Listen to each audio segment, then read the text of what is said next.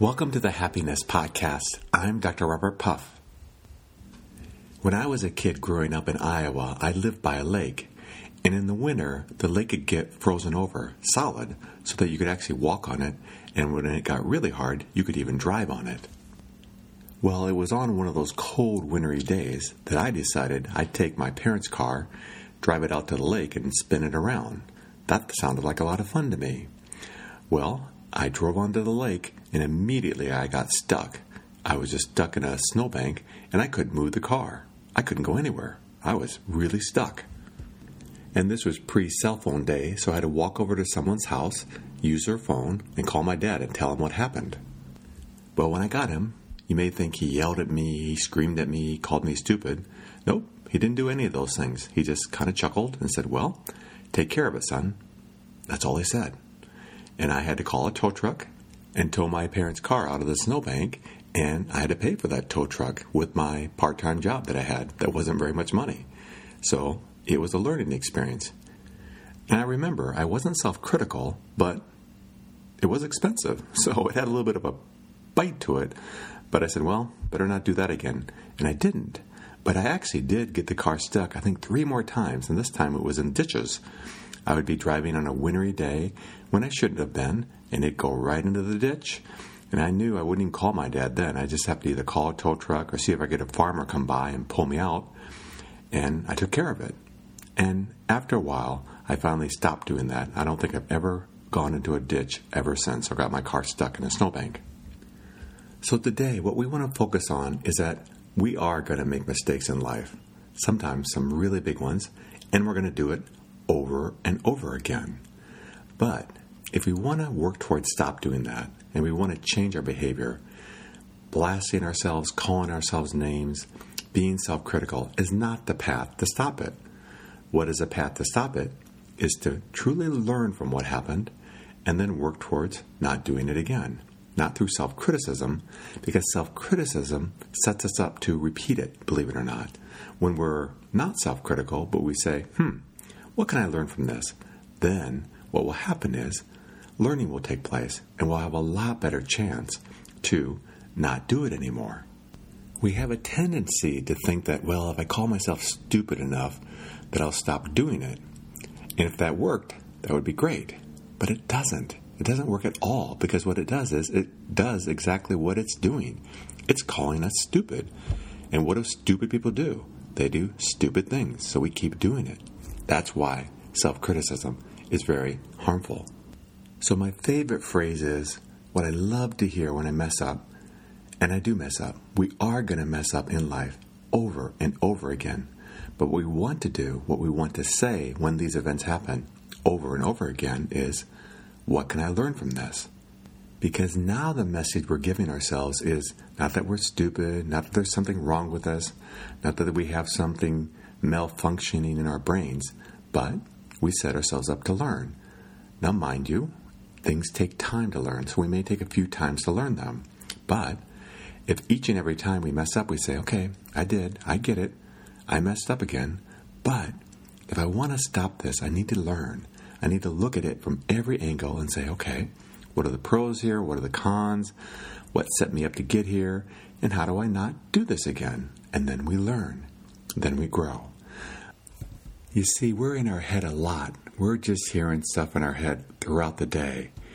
And if it's negative, if it's self critical, it really tends to create a self fulfilling prophecy. It's like whatever we hear, we are. So we have to pay attention to what we're hearing. But I think a lot of these stories come from our mistakes. We definitely make mistakes in life, lots of them, and we have two options. We can be self critical and I'm pretty much going to guarantee if we do that, we're going to stay stuck. Or we can say, hmm, what can I learn from this? How can I grow from this?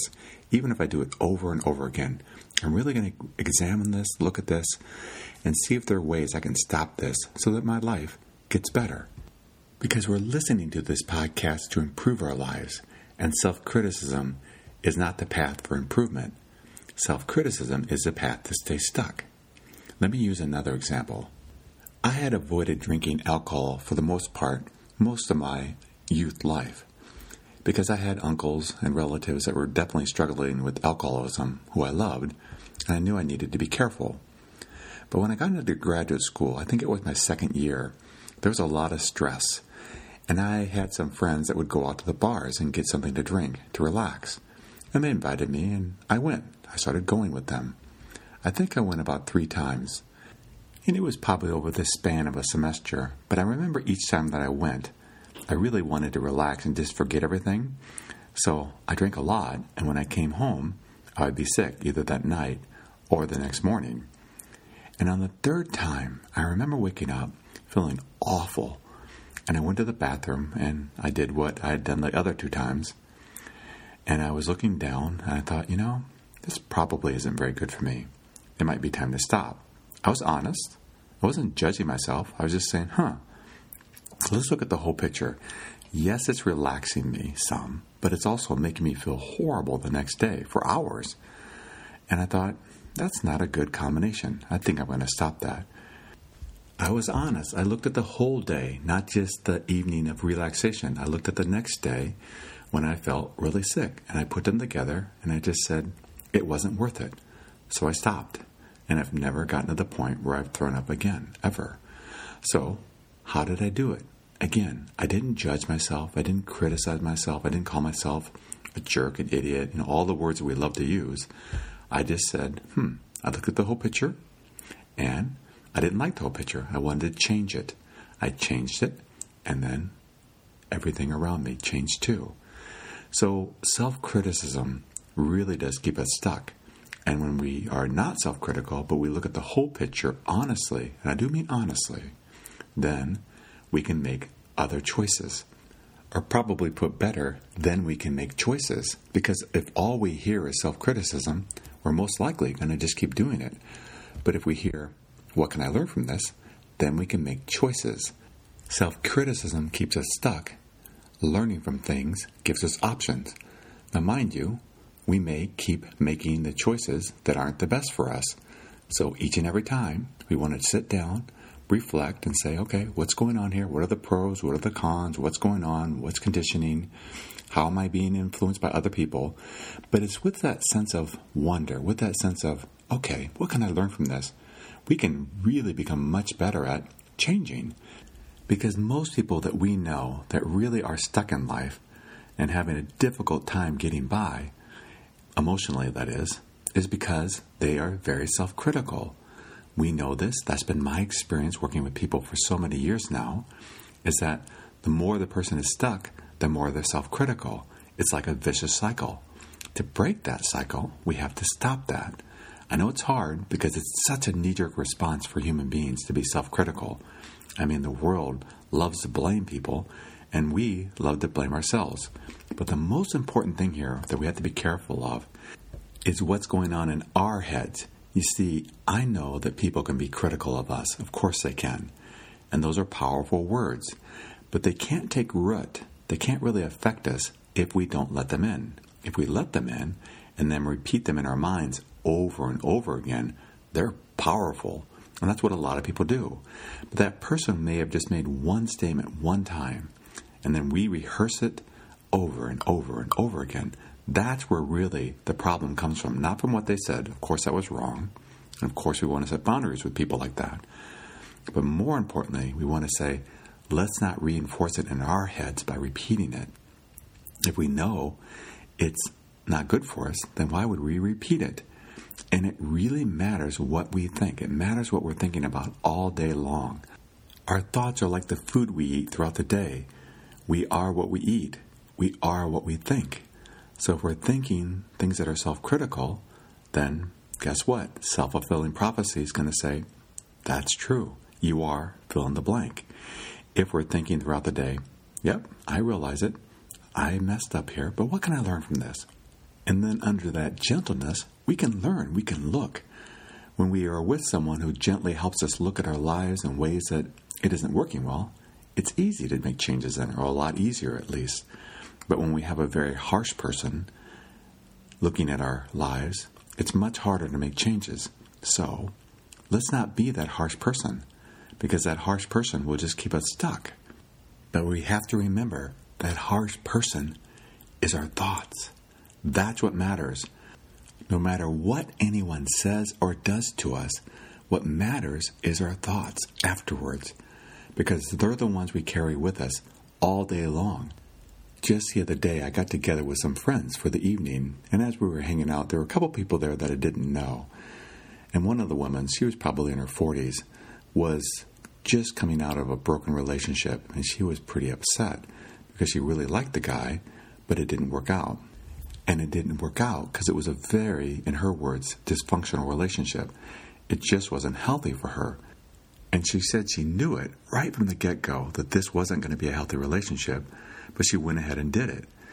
And that had been her pattern in life. She just kept dating really dysfunctional guys, guys that were abusive and not kind to her, and she just kept dating them over and over again. And the people there were really nice to her, you know, encouraging her, saying she was beautiful, that she was a great catch, and that she would find someone someday. But what stood out to me was how incredibly self critical she was. She just thought she was the ugliest person in the world, and there was actually something wrong with her for just keep dating these really dysfunctional guys. It's like she was attracted towards them, even though she knew they were bad for her. But like I said, the thing that really stood out to me was how self critical she was. I mean, if you had met her, you'd think, how's that possible? This is a woman who had her PhD, she had a good career. Most people would find her very beautiful. I mean, she had a great family, people that supported her, lots of friends. How could she keep doing this? Why would she even think that? But what matters is what we think. And if we're self critical, there is a high probability that we're going to stay stuck. And we're not here to stay stuck. We're here to grow. We're here to improve our lives. And the way we're going to do that is no matter how many times we metaphorically get our car stuck in the ditch, we're just going to say, hmm, what can I learn from this? What can I learn from this? Not how stupid we are, not what's wrong with us, but what can I learn from it?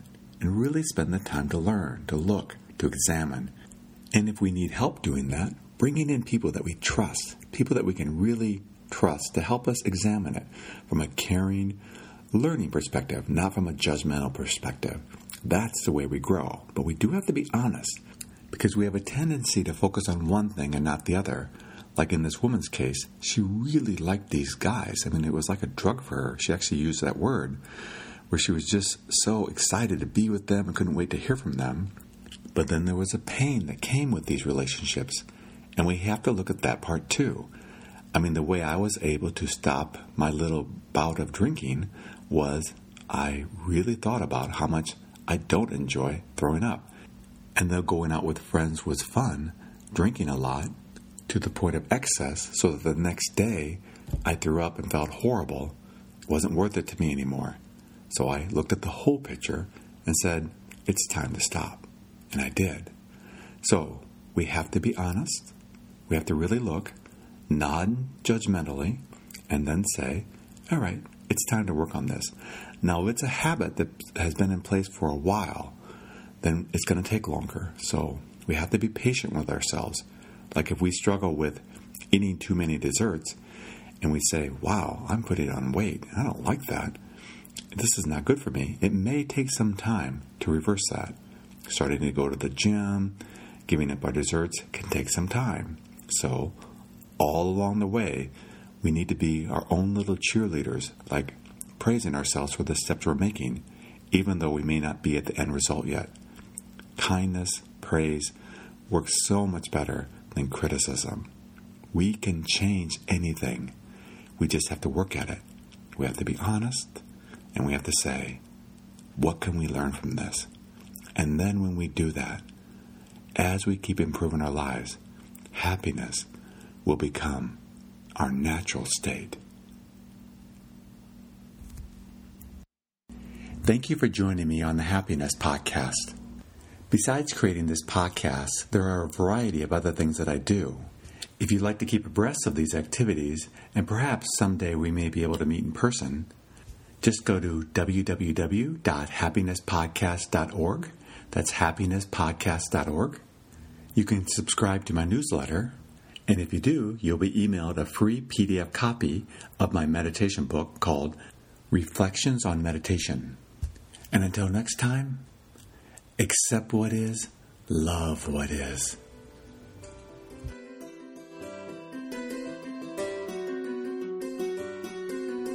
Do you ever wonder why some companies do so well, grow, and just seem to keep coming up with great ideas and keep expanding? While other companies are permeated with negativity, lawsuits, employee turnover, and just overall unhappiness in the workplace. Whichever corporate camp you find yourself in, or somewhere in between, the key to any company's ongoing success is to invest in and help their employees perform at their peak performance. There are very clear and specific things that people can do to perform well at work and in life in general. This is the focus of my podcast, and it's also the focus of my work. Being at the cutting edge of any market is sustained through investment, investment in training employees how to perform well. But sustained growth and productivity require specific psychological tools in order to continue to perform at peak levels. This is where I can help. I've been studying peak performance for over 30 years now, helping people all over the world. And there are very specific things that have to be maintained in order to sustain this level of performance. When companies invest in their employees, their employees are invested in them. Unfortunately, it's quite common for companies to be doing exceptionally well in the marketplace, but for unknown reasons, key employees make poor choices, leave the company, or start struggling in coping with stress related illnesses. Companies that do well know their business really well, but human behavior works in mysterious ways unless you've been trained to understand the causes and cures of underperformance. If you're a forward thinking company, perhaps it's time to think about giving your employees skills that may really help them perform well at work and throughout their lives. If you work for or manage a company, and you're ready to learn the skills in order to survive and thrive in any market, in any conditions, or in life in general. I'd love to help. These are the skills I've learned. These are the ones I'd love to bring to your company. True lasting success has to be seen from a broader perspective, not just monetary. And if you're ready to bring about these changes, that's where I can help. To learn more, go to www.successbeyondyourimagination.com that's successbeyondyourimagination.com.